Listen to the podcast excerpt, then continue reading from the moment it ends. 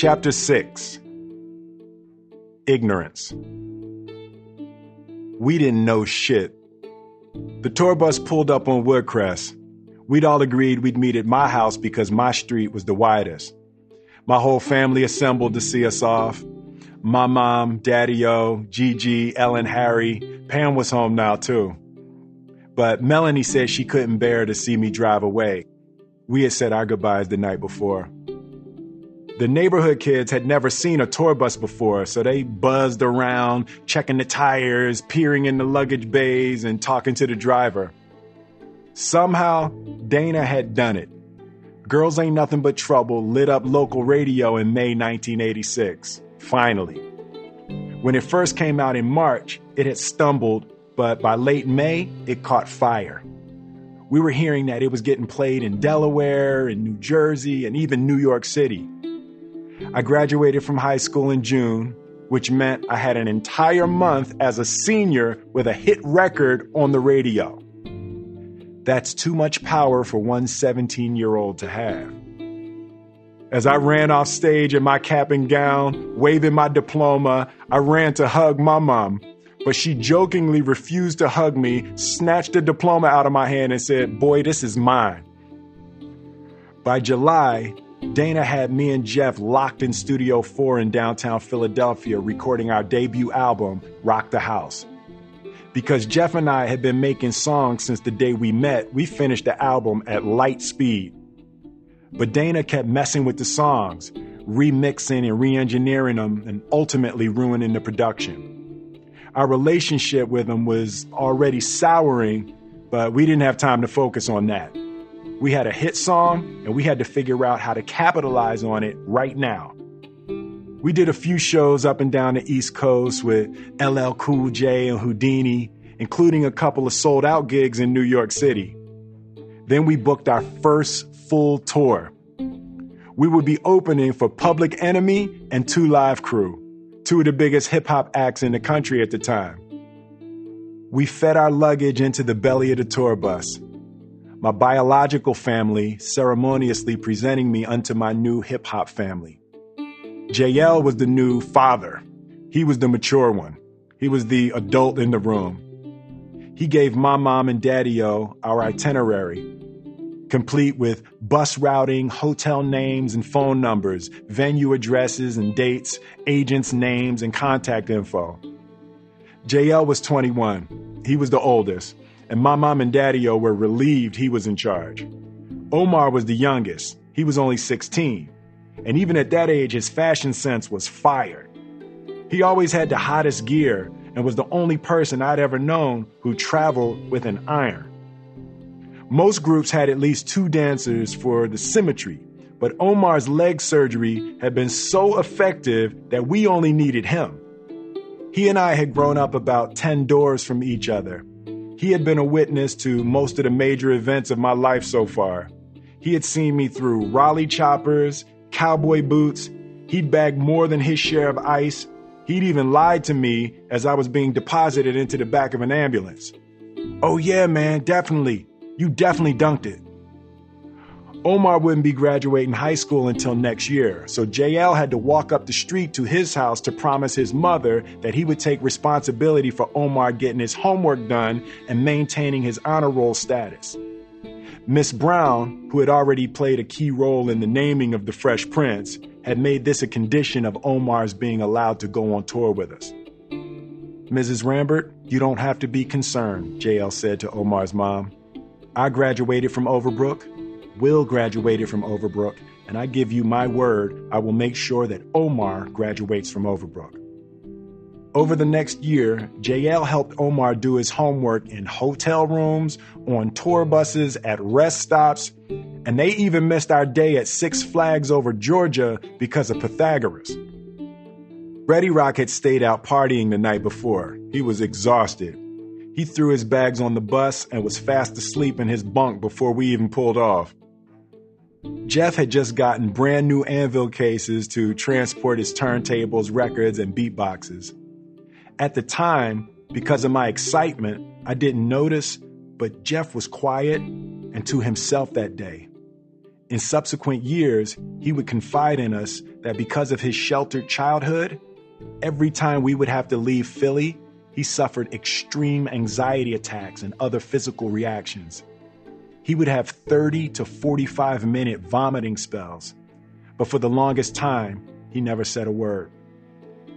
We had all decided that if we were going to be traveling around to all of these strange towns and cities, it would be unwise to go without security. And in the early days of hip hop, security was defined as your biggest and tallest friend who didn't smile. Ours was Charles Alston, aka Charlie Mack. Charlie Mack was raised in South Philly, one of the rougher sections of town. His parents were separated and he lived with his mom. They moved a lot during his early childhood until the chaos of his home life pushed him into the streets. Charlie started hustling on the corners when he was just 11 years old. Not too long after, he graduated to gun toting and more serious drug dealing. By the time we met him, he was six foot seven, almost 300 pounds, and nobody messed with Charlie Mack. He showed up that day with a green trash bag full of ones and fives. Clearly, the previous evening's revenues from his purveying of neighborhood pharmaceuticals. He had the trash bag slung over his shoulder like a ghetto ass Santa Claus.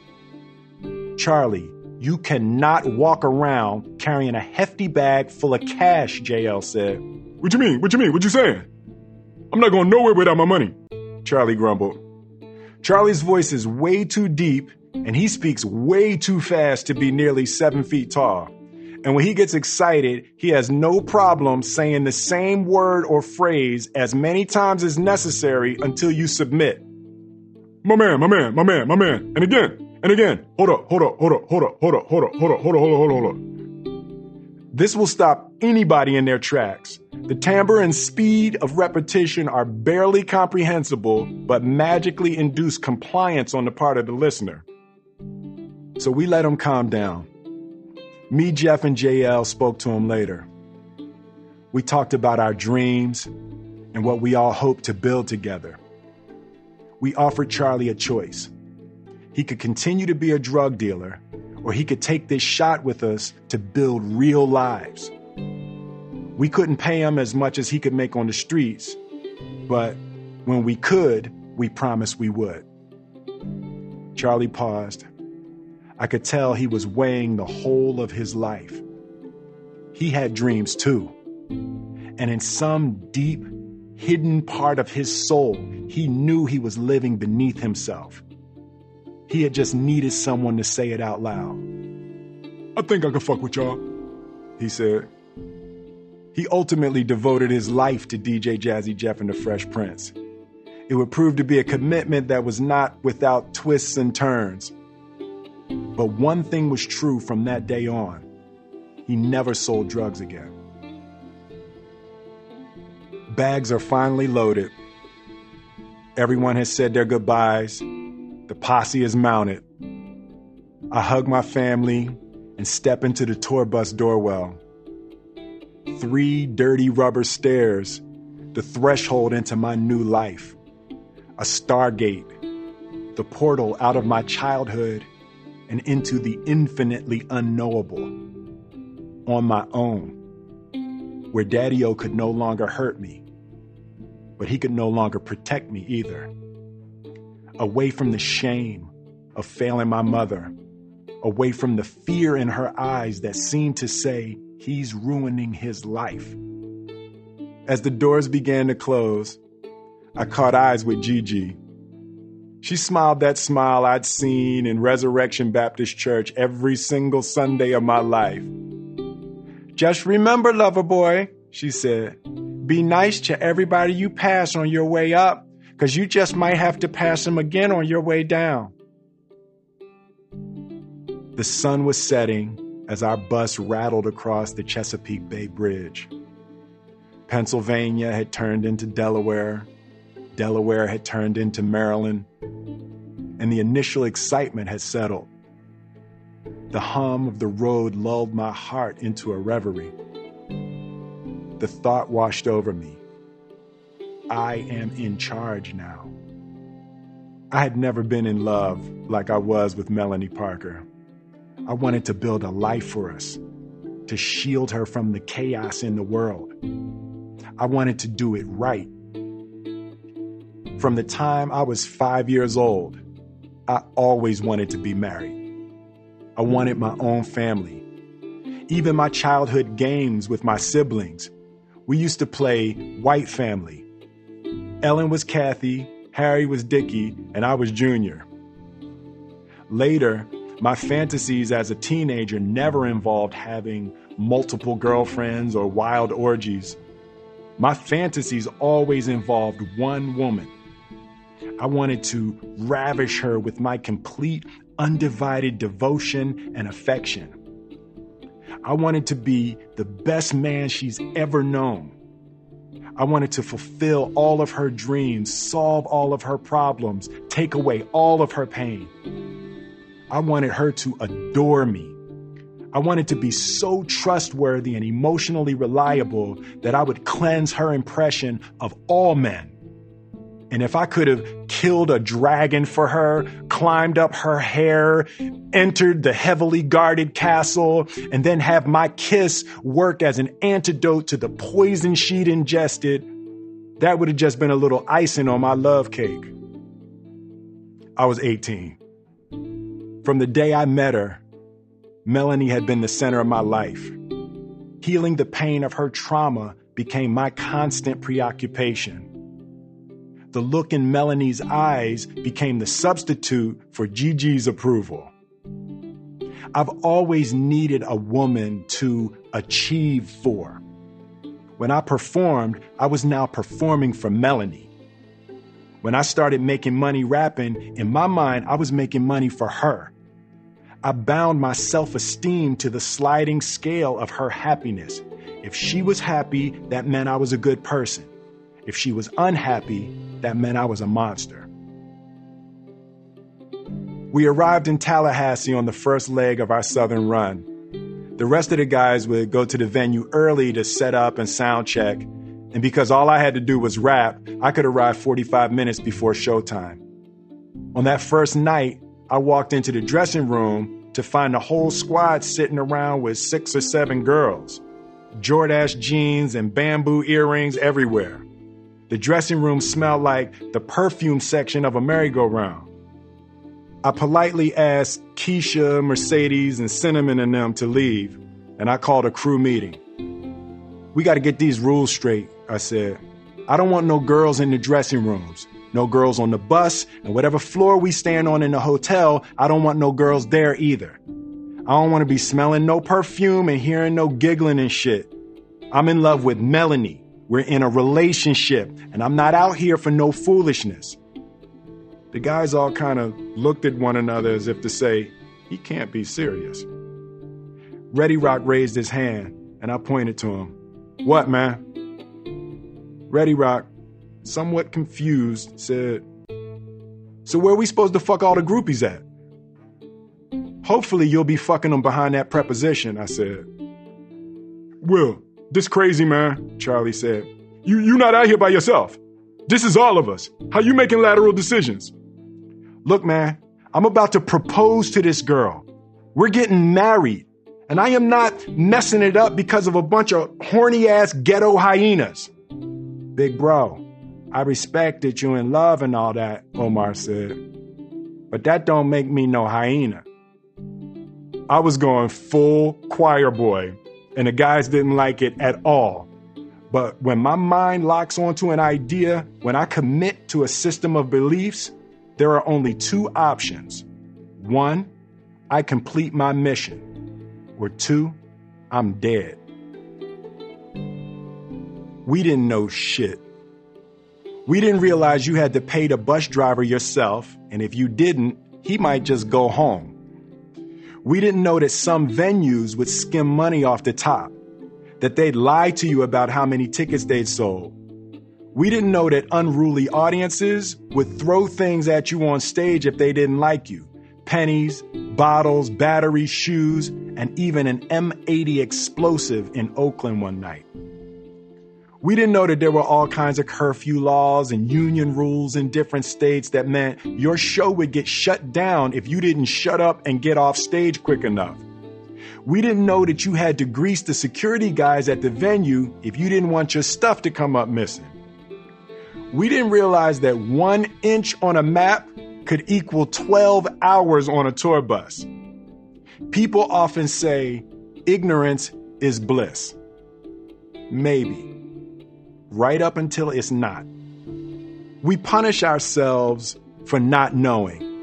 We always complain about what we could and should have done, and how much of a mistake it was that we did that thing, that unforgivable thing.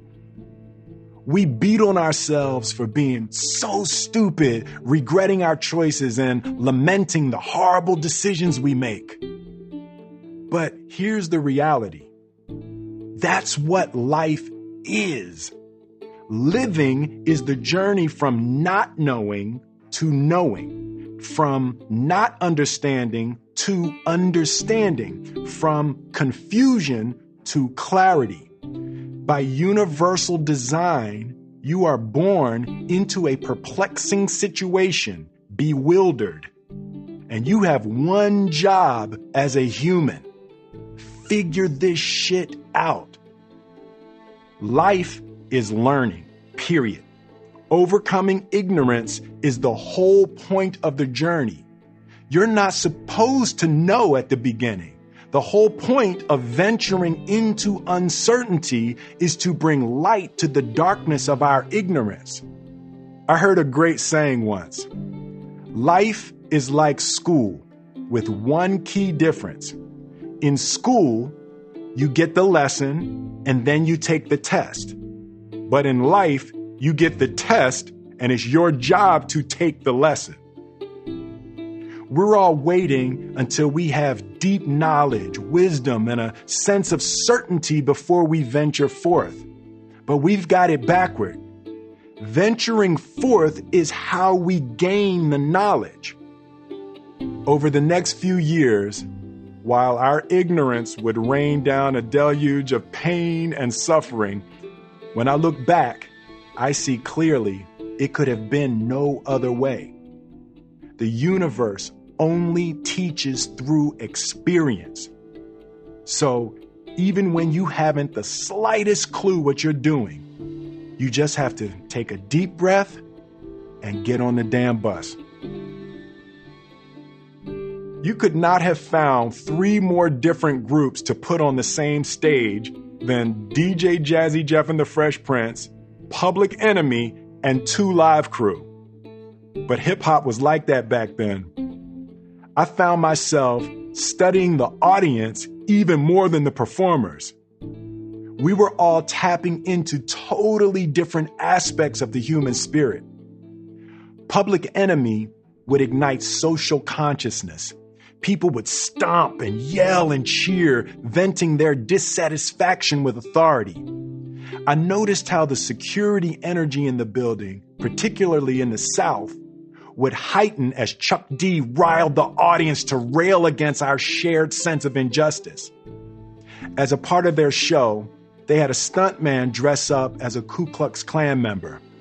They played out a scene in which he was sentenced for his crimes against humanity. And then, in the most shocking moment of their entire show, they put a noose around his neck and hung him on stage. For 30 seconds, his body jerking and convulsing in midair while the crowd watched until his last shudder. And then silence, his lifeless body swinging above center stage. And then, Piggy, piggy, piggy, piggy, yes! The rhythm, the rebel! Chuck D would drop into Rebel Without a Pause, and chaos and pandemonium was unleashed.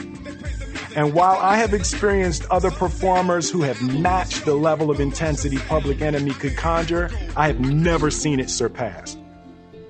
Two Live Crew tapped into an entirely different kind of energy. Luther Campbell, aka Luke Skywalker or Uncle Luke, came out on stage and screamed to the crowd, Hey! And 15,000 people screamed, We want some pussy! Including the probably 8,000 women in attendance. I still haven't totally figured that one out. We had never heard of Two Live Crew, yet in Florida, they were the headliner. Their hit single was called We Want Some Pussy. They were giving the crowd permission to unleash, at least verbally, their inner hyenas. This was further amplified by the simulated lewd sex acts they included in their shows. And if I can keep it real, some nights they just skipped the simulated part. But what really caught my attention was how smart everybody was. This was an era when authority, be it government, business, law enforcement, even many parents, was skeptical and fearful of the growing influence of hip hop and hip hop artists. Rap concerts were met with stringent scrutiny, particularly when we toured through southern states. When you're on tour with Public Enemy and Two Live Crew in Georgia, South Carolina, Mississippi, and Alabama, rest assured your ass was going to get stringently scrutinized. Before the concerts in the South, there were always meetings with the local sheriffs and chiefs of police to inform us of the local laws and statutes that govern the behavior that would be tolerated on stage. We were informed that any infringement would lead to an immediate ending of the show and we would be forcibly pulled off stage and arrested. Needless to say, both public fellatio and hanging a Klansman were frowned upon in Mississippi. Given the high stakes, these meetings would inevitably escalate into social debate and legal interpretation. Chuck D knew the law. He had local advocates, community leaders, and legal scholars arming him with the counter arguments and information necessary to defend his First Amendment rights. And when all else failed, he had bail money pre organized. But what was not going to happen was some local sheriff telling him he couldn't perform his show exactly the way he wanted to perform it. He hung a Klansman every single night on that tour. Luke Skywalker, on the other hand, wanted to get arrested. He saw it as supremely effective publicity. Uncle Luke was a brilliant entrepreneur. He owned his own record company, distributor, agency, and merchandising group. Not to mention barbershops, supermarkets, and nightclubs. He hadn't yet worked out how to expand his businesses beyond his regional foothold. But he knew that if he got arrested in Macon, Georgia, that Baton Rouge and Shreveport, Louisiana would sell out within 24 hours of the headline. And on top of it, he had a perfectly lovely time on stage. He was also well aware of the growing national and international spotlight that was shining on the question of art versus morality. At the time, Tipper Gore, then the wife of Senator Al Gore, was leading the charge against profanity in entertainment. Back then, FCC rules forbade broadcasting profanity, and Two Live Crew didn't have a single record that didn't have profanity in it. Even record store owners were getting arrested for crimes of obscenity for selling their albums. So Uncle Luke got a boat, built a radio station on it, and kept it offshore in international waters where he could legally broadcast back to the mainland. Luke saw Two Live Crew being at the explosive center of this battle, and he aimed to harness this fuel to expand his business globally. Eventually, the U.S. Court of Appeals ruled that rap was protected by the First Amendment. More than 20 years later, Luther Campbell ended up running for mayor of Miami Dade County. I remember sitting in those meetings wanting to raise my hand so bad and say, Excuse me, Mr. Sheriff, Officer, sir, you don't need to look at me because my grandmother agrees with you. But honestly, you could probably just arrest them right now because Chuck is definitely going to hang a Klansman tonight, and Luke never gets past the first chorus before his balls are all the way out. I don't remember JL speaking once in any of those meetings. Instead, he filled legal pads with notes. He studied every single word. He later went back to research the statutes. He met with Public Enemy's managers, made friends with the tour promoters, picked Luke Skywalker's brain about major labels versus self distribution. JL spent less and less time going with us sightseeing to clubs or to amusement parks, and more and more time studying the music business from any and every angle. Touring had opened our eyes to the industry and the intricacies of how it actually worked. Public Enemy had a management company, accountants, A&R reps, and road managers. We just had JL. Word Up Records Dana's record label still didn't have any other artists signed to it. Dana didn't tell us how many records we sold. Our record still wasn't available in any stores outside Philly. But the breaking point for me happened when we found out that Dana had not been returning calls from Russell Simmons. Back then, Russell was arguably the single most important person in the hip hop world.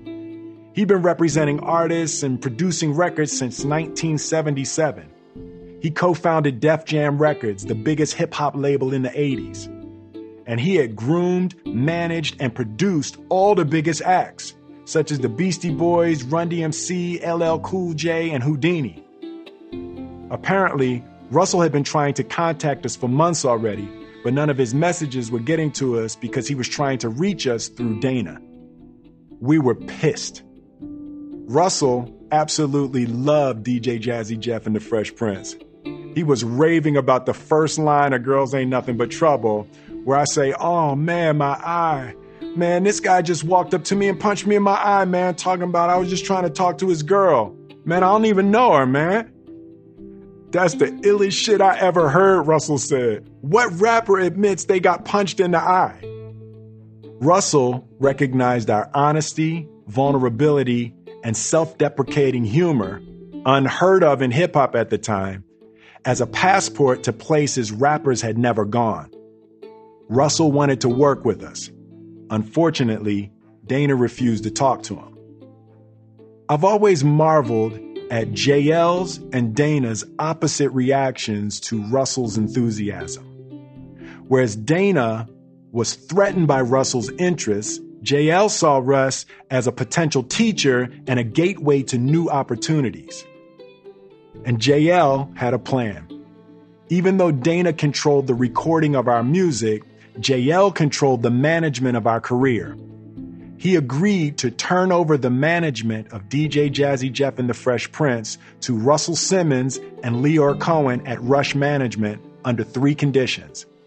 One, they would put Jazzy Jeff and the Fresh Prince on tour with their biggest acts. Two, they would hire JL to oversee our account. And three, they would teach JL the business. Russell agreed. It's so painful when people I care about miss the opportunity to elevate. I've been in this kind of situation maybe 50 times in my career. I am trying to climb and fly as high as humanly possible. And I want to take the people I love with me. But invariably, at critical moments, when the necessity to level up presents itself, some people, like JL, rise to the occasion and others fold whether they don't see the grander vision or can't take the heat of the fresh challenge or they're trapped by some hidden self defeating narrative, over and over, I have suffered the pain of waving from the bow of the new ship as they're left behind standing on the shore. You got to get us out of this Dana deal, I said to JL. It doesn't work like that, JL said. So he can just hold us back and there's nothing we can do? Doesn't he have some legal responsibility? He has a contract, JL said. You just make the records, let me figure this out.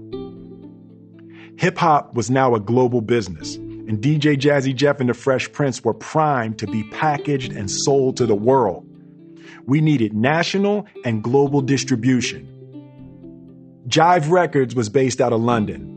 Jive would later become famous for masterminding the careers of Britney Spears, NSYNC, and Backstreet Boys. But back in the 80s, they were the biggest hip hop label in Europe. With Dana controlling our record in the United States, JL orchestrated an international distribution deal with Jive to sell Rock the House overseas. Jive hired Dana's Word Up Records to be the official distributor of DJ Jazzy Jeff and the Fresh Prince in the United States. On the surface, this appeared to be an easy win for Dana. He'd get to keep selling our records in the States while we'd gain a bigger profile worldwide and go into the studio on Jive's dime. Basically, Jive would cover all costs, but Dana would still get a revenue stream at home. Dana couldn't wait to sign that contract. Dana got a big check and sold our international rights to Jive. Jive immediately remastered and re released Rock the House in March 1987. With a new cover and a new burst of energy, it became a significant global hit. They were also able to sell this new version as an import into the United States. Dana realized that he had opted for a one time payment instead of a royalty, and he could do nothing about the imports. So he demanded more money and threatened to refuse all cooperation with Jive. A legal battle ensued. And as soon as the lawyers started digging into our paperwork, they figured out that I had been 17 when I signed my contract with Dana. Under Pennsylvania law, anyone under the age of 18 cannot legally sign a contract without a parent or guardian present. I had signed mine in the lobby of a studio before a recording session. Therefore, in legal terms, our contract with Dana never existed. Just like that, Dana Goodman was out of the DJ Jazzy Jeff and the Fresh Prince business. Dana was furious. At first, he blamed Jive and Russell Simmons, but lacking the lawyers and money to go after them, he decided to exact revenge on the next best thing me. People in the neighborhood started pulling me up. Hey man, Dana's really upset. Just watch your back. Then, one night, he pulled up outside our house, parked his car on the street, and just sat there. I was terrified. But Daddy O never flinched. Not saying a word, he opened the front door, walked up to Dana's car, and leaned down into the open passenger side window. Daddy O saw a gun on the dashboard. Can I help you? Daddy O said. Where's that motherfucker at? Dana gruffly responded. Well, if the motherfucker you're looking for is Will, he's in the house. You're welcome to come in and kill him now. And the whole family's home too. Because if you touch Will, you're gonna have to kill us all. But we ain't accepting no fucking threats from you. Daddy immediately turned his back on a man who could easily have shot him and strolled into the house. I'm not sure if it was his military training or his upbringing on the streets of North Philly, but he taught me a valuable lesson that day. It's better to die than to walk around scared. I was in the living room, peeking from behind the curtain. I watched as Dana put his car in drive and drove away. Chapter 7 Adventure If this book were a movie, we've now reached the montage scene where the music kicks in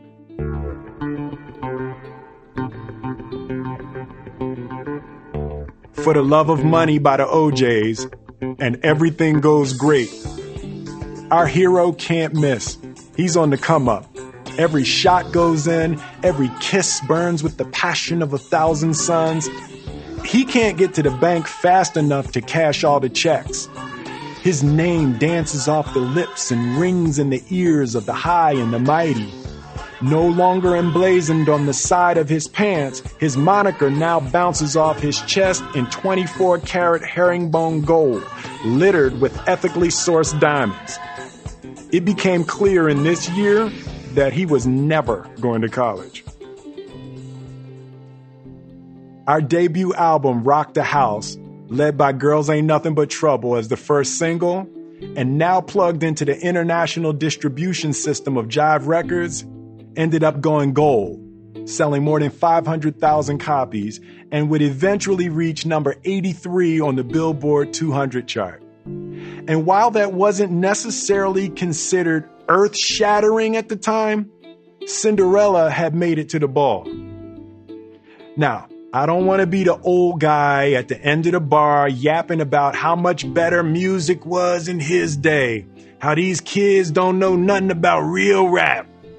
There's actually brain science that theorizes that the songs you hear in your teenage years become embronzed in your emotional memory, heightening their nostalgic power beyond any other period in your life. That's not what's happening here. I get that that's what happens with other people, but this is not some dopamine induced opinion, blinkered by wistful memories of a fairy tale adolescence. No. What I'm saying is objectively and factually true. The late 1980s was the greatest time in hip hop history, period, full stop, amen. Please be seated. Allow me to make my case. From the moment Jeff and I stepped on that tour bus in late 1986 through summer 1988, we performed nearly 200 shows. And I would like to list just a few of the hip hop icons with whom we shared a stage. Imagine this in my trying not to be an asshole voice. Run DMC, LL Cool J, Whodini, Public Enemy, Two Live Crew, Salt-N-Pepa, Eric B. and Rakim, NWA, EPMD, UTFO, JJ Fad, Beastie Boys, The Geto Boys, Heavy D and the Boys, Sir Mix-a-Lot, Kid and Play, MC Lyte, Queen Latifah, Grandmaster Flash, Ice T, Mantronix and Just Ice, Easy E, Too Short, MC Hammer, Dougie Fresh and Slick Rick, Big Daddy Kane, Biz Markie, Roxanne Shante, MC Shan and the whole Juice Crew, A Tribe Called Quest, Leaders of the New School, Naughty by Nature. Shall I continue or we good? This was one of the greatest periods of my life. Everything was new. We were defining the culture. We were part of the wave, the tsunami that was carrying hip hop across the globe. Every artist was unique. Something happened every show that was a first in hip hop. We were playing in front of crowds where sometimes 50% of the audience had never seen someone rap before. They were in awe. There was an intoxicating energy of discovery and adventure. This was a time in my life rich with first encounters and mind expanding new experiences. The executive who ran our account at Jive was a Japanese woman named Ann Carli. At first, Jeff and I were a little confused at how she was going to direct our careers. And then she spoke. She had been at the heart of the initial bursts of hip hop in New York City. She fed Jeff and me a global diet of the world's hip hop colorings. I could feel my spirit of adventure awakening. I discovered the vital importance of travel. It lends critical perspective. Things that had been debilitating problems in my mind on the streets of West Philly barely existed in a rodeo arena in Omaha, Nebraska. I made a promise to myself that I would eat anything that the locals ate. I've eaten blackened alligator, sea slugs, camel, and chocolate covered crickets. Everything tastes like chicken. It doesn't. I just always wanted to say that. I wanted to see and do everything. On the back of the moderate but solid success of Rock the House, Jive Records was eager for us to record a follow up album as soon as possible. In the fall of 1987, our first ever trip out of the United States was scheduled. Six weeks in London, where Jive was headquartered, to record in their company studios. But two weeks prior to our departure date, JL called me with that 1 a.m. phone call where even the tone of the ring makes your heart jump. Jeff was in a car accident, he said. Disoriented, I responded. What happened?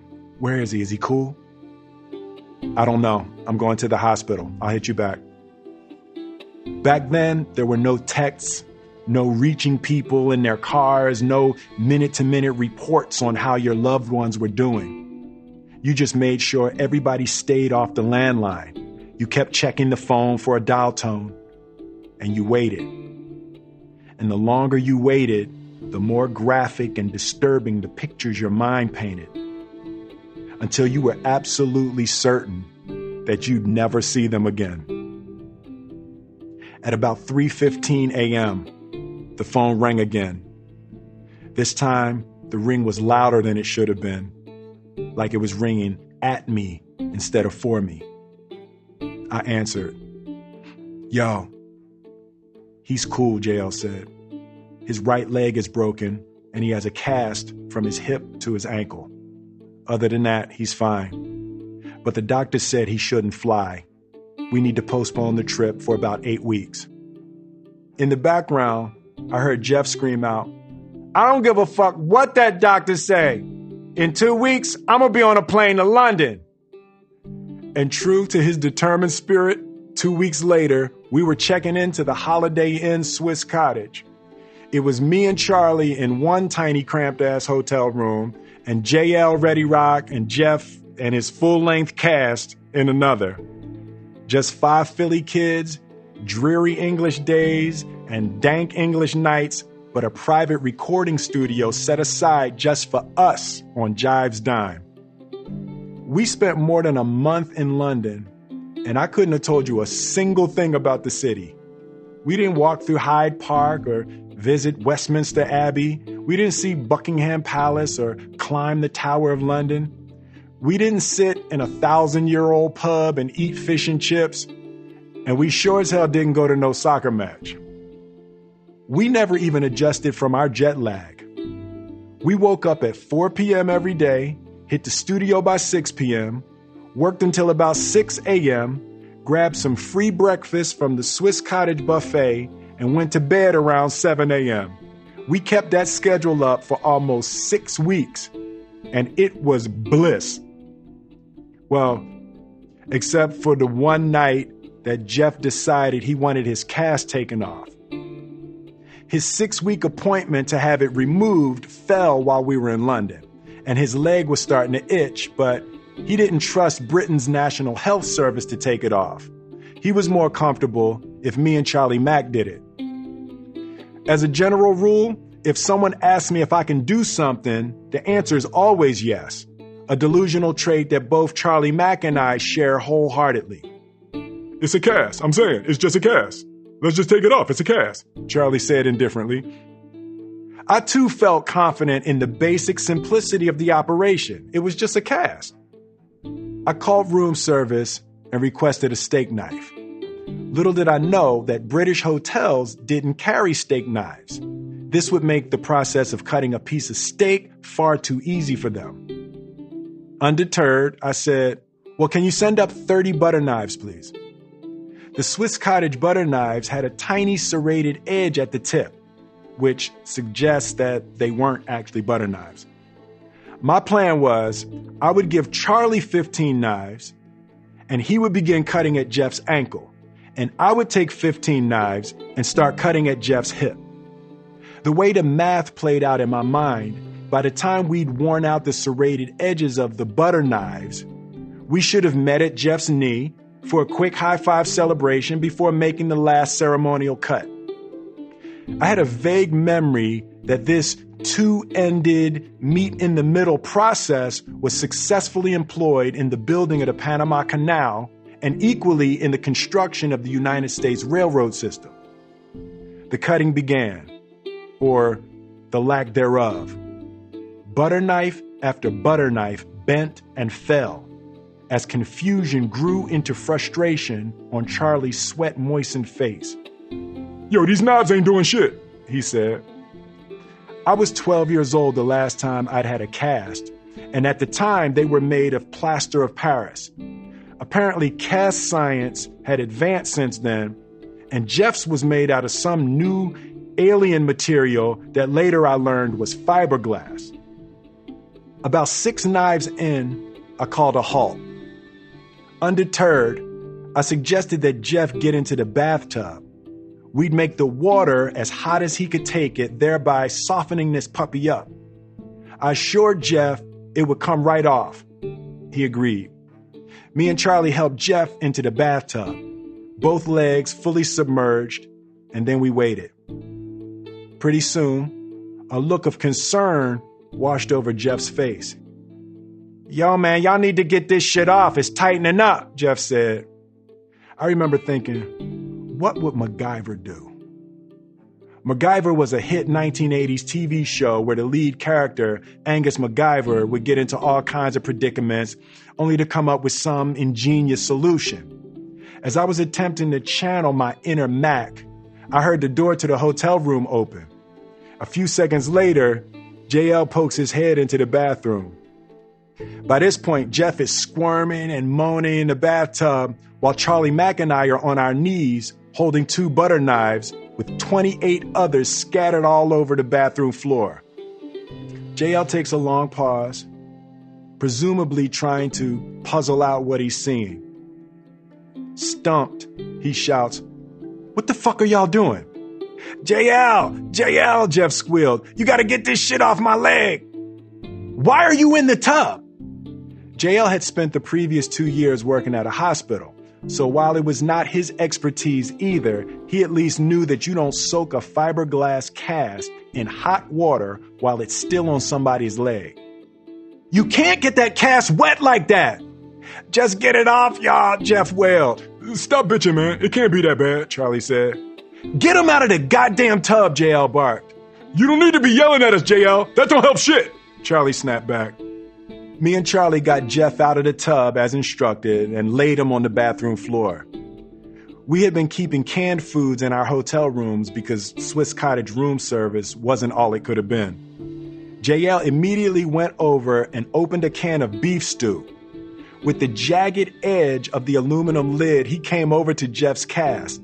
And whereas Charlie and I had been trying to cut vertically up and down the cast, JL made gentle horizontal moves across the cast, and like Grant through Richmond, in less than 90 seconds, he had made a full length incision, which Charlie and I were able to easily pry fully open. Jeff was free. Angrily, JL threw the top of the beef stew can into the trash, and as he exited, he grumbled, Y'all are stupid as shit. In medical scenarios, we may have been dumb and dumber. But in the studio, we were fire. Those recording sessions were probably the purest creative experiences I've ever had in my career. We recorded so many songs, and the record company loved so many of them that they decided to attempt something that had never before been tried in the world of rap.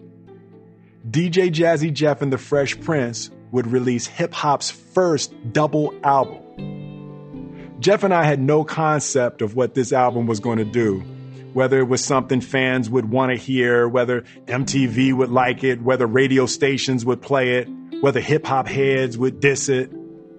None of this even crossed our minds. All we cared about was that we were inspired and inflamed by the creative process. We were having fun. We were best friends at the center of our new family and we were on the cutting edge of a burgeoning global art form. We were riding high. But in hindsight, imperceptible seeds of impending discontent were being sown.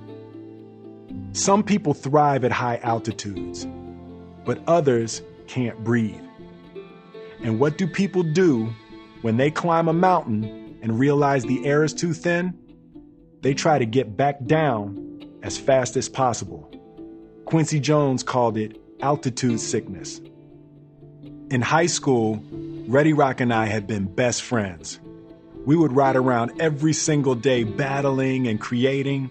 We were inseparable. But as DJ Jazzy Jeff and the Fresh Prince began to take shape, human beatboxing was becoming less and less of a core art form within our group. The record company was also not interested in songs featuring human beatboxing. The result was that Clate was being pushed to the fringes of our new family.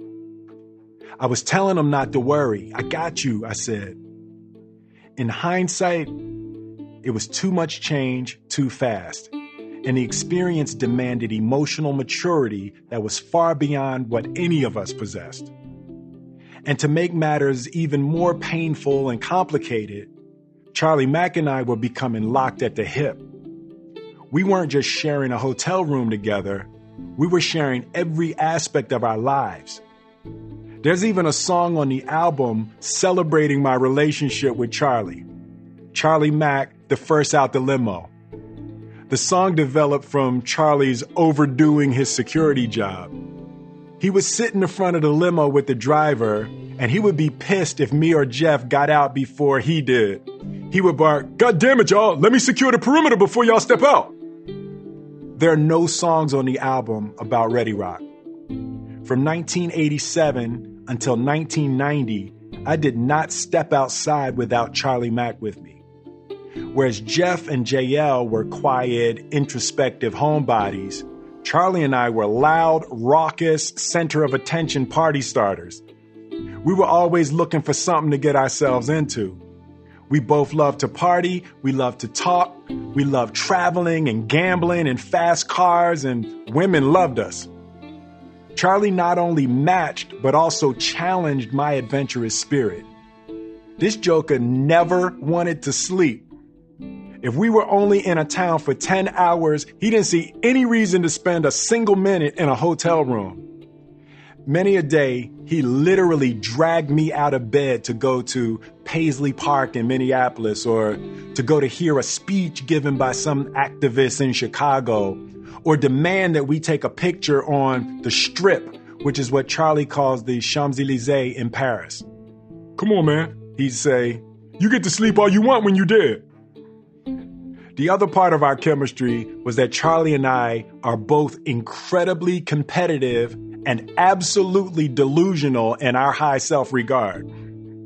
We'd spend entire days arguing about who could run faster, who's a better driver, who could throw a football farther, who was more handsome, who was funnier, who was smarter, and most of all, which one girls liked more. Charlie absolutely hated it when a woman walked past him to flirt with me. He could not figure out why a woman would want to waste time with me if she could have him. He finally begrudgingly concluded, Man, the only reason girls want to get with you is because you're famous. To which I replied, Nah, Charlie, you got it backwards. I'm famous because all the girls want to get with me. We were the yin to each other's yang we filled in the gaps in each other's life experience. We saw each other's blind spots and augmented each other's deficiencies. Charlie, like Daddy O, had sharp streetwise instincts. He used to call it his ghetto radar.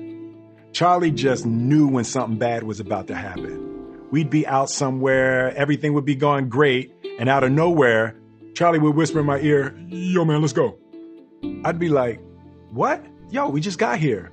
And then, more forcibly, Get up right now. I said, let's go. I remember thinking that Charlie Mack was the human equivalent of an oversensitive smoke alarm that keeps going off at 2 a.m. when there's no fire. And because it's a smoke alarm, you can't ignore it because one day there may actually be flames. But Charlie Mack was an infallible, perfectly calibrated hood smoke alarm. Every single time, I'd be grumbling in the parking lot as the sounds of gunshots rang out from the party we'd just left. We compensated for each other's weaknesses. Charlie knew the streets, and I understood broader emotional patterns. I was book smart and mainstream friendly. Whereas Charlie's physical appearance was scary and intimidating, I knew how to smile, make people feel safe, and get us in anywhere.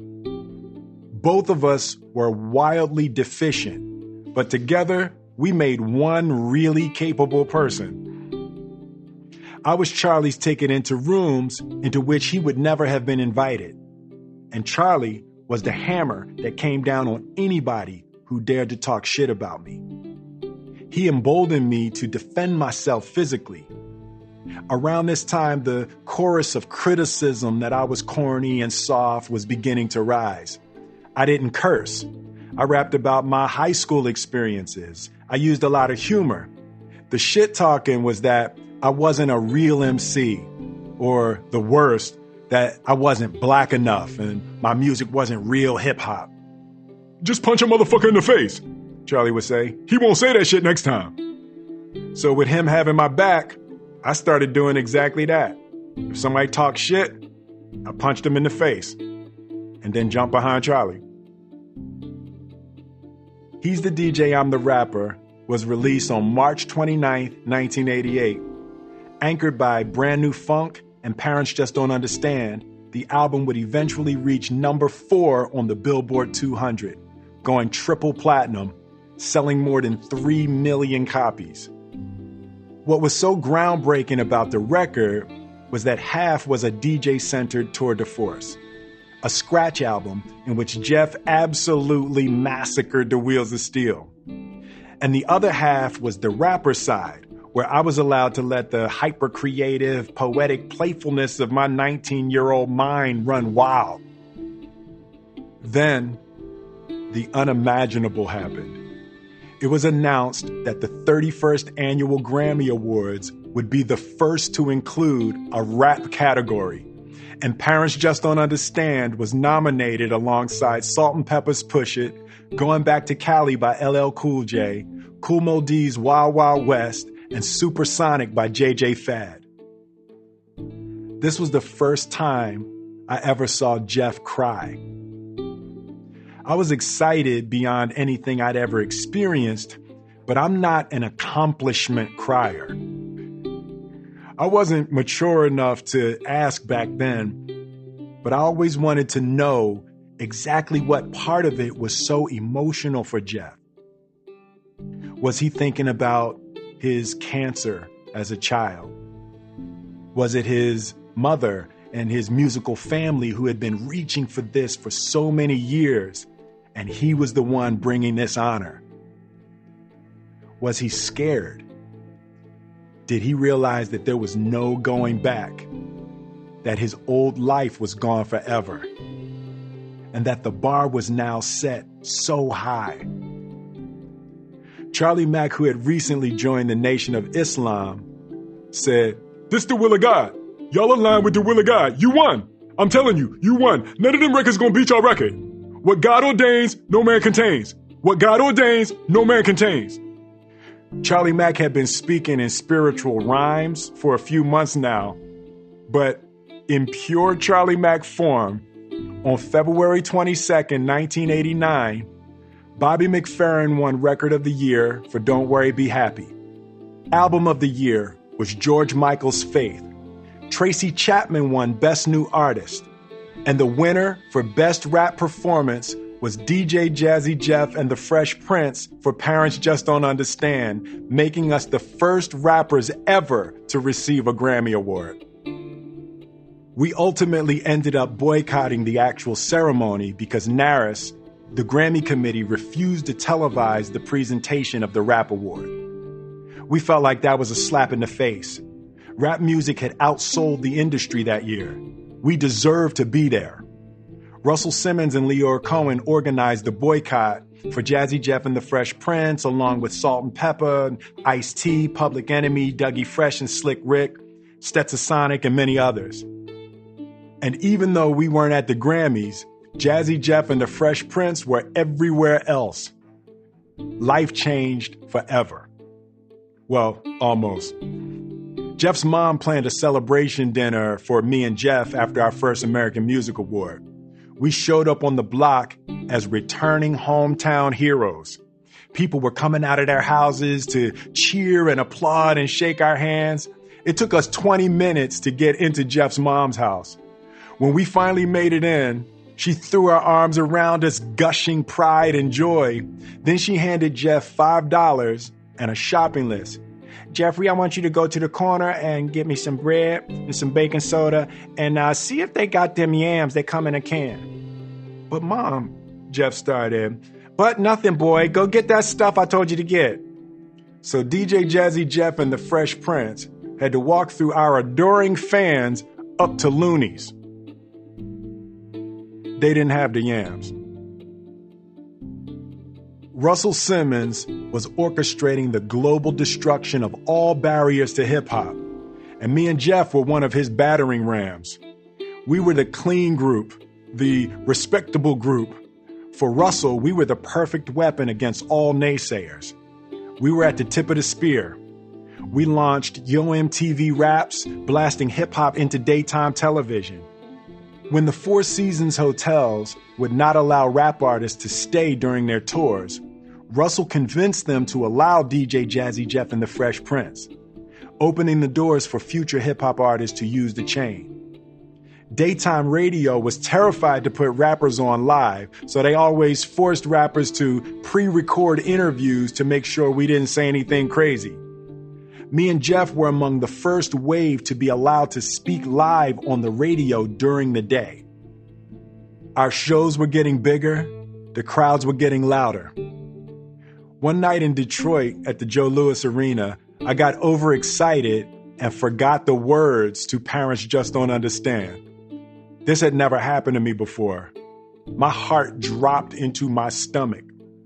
There are few things more embarrassing than forgetting the words to the one song that 18,000 people spent their hard earned money to come and hear. But something miraculous happened. The entire crowd began to sing the lyrics back to me. Every person knew every word. I held the mic out to the crowd and they finished the song. It took everything I had not to burst into tears thousands of people saying my words back to me. I felt loved, protected, and cradled by a crowd of strangers. We were red hot and unstoppable. At 20 years old, I was a world famous rapper, a Grammy Award winner, and a freshly minted millionaire. Pun intended. I would drop the mic, but I need it for the next chapter. For months, Gigi had been saving up to move to a 16th floor apartment overlooking the main line. It was a beautiful building set up for senior friendly living. Her house on North 54th Street had become a burden for her. Too many stairs and generally inconvenient for her advancing years. With my first money, I surprised Gigi with the apartment she'd been saving up for. She had thought we were just going to look at it, but then the real estate agent handed her the keys. Lover boy, she said with a gasp. How'd you do this? Well, Gigi, there's this thing called rap music, I said, putting my arms around her. Melanie and I moved into Gigi's old house on North 54th Street. My childhood home was now our new home. I had promised Melanie that I would take care of her. And here I was, providing the first safe home of her short life. I'd won. All of my dreams were blossoming into vivid THX sound and technicolor. I had conquered life.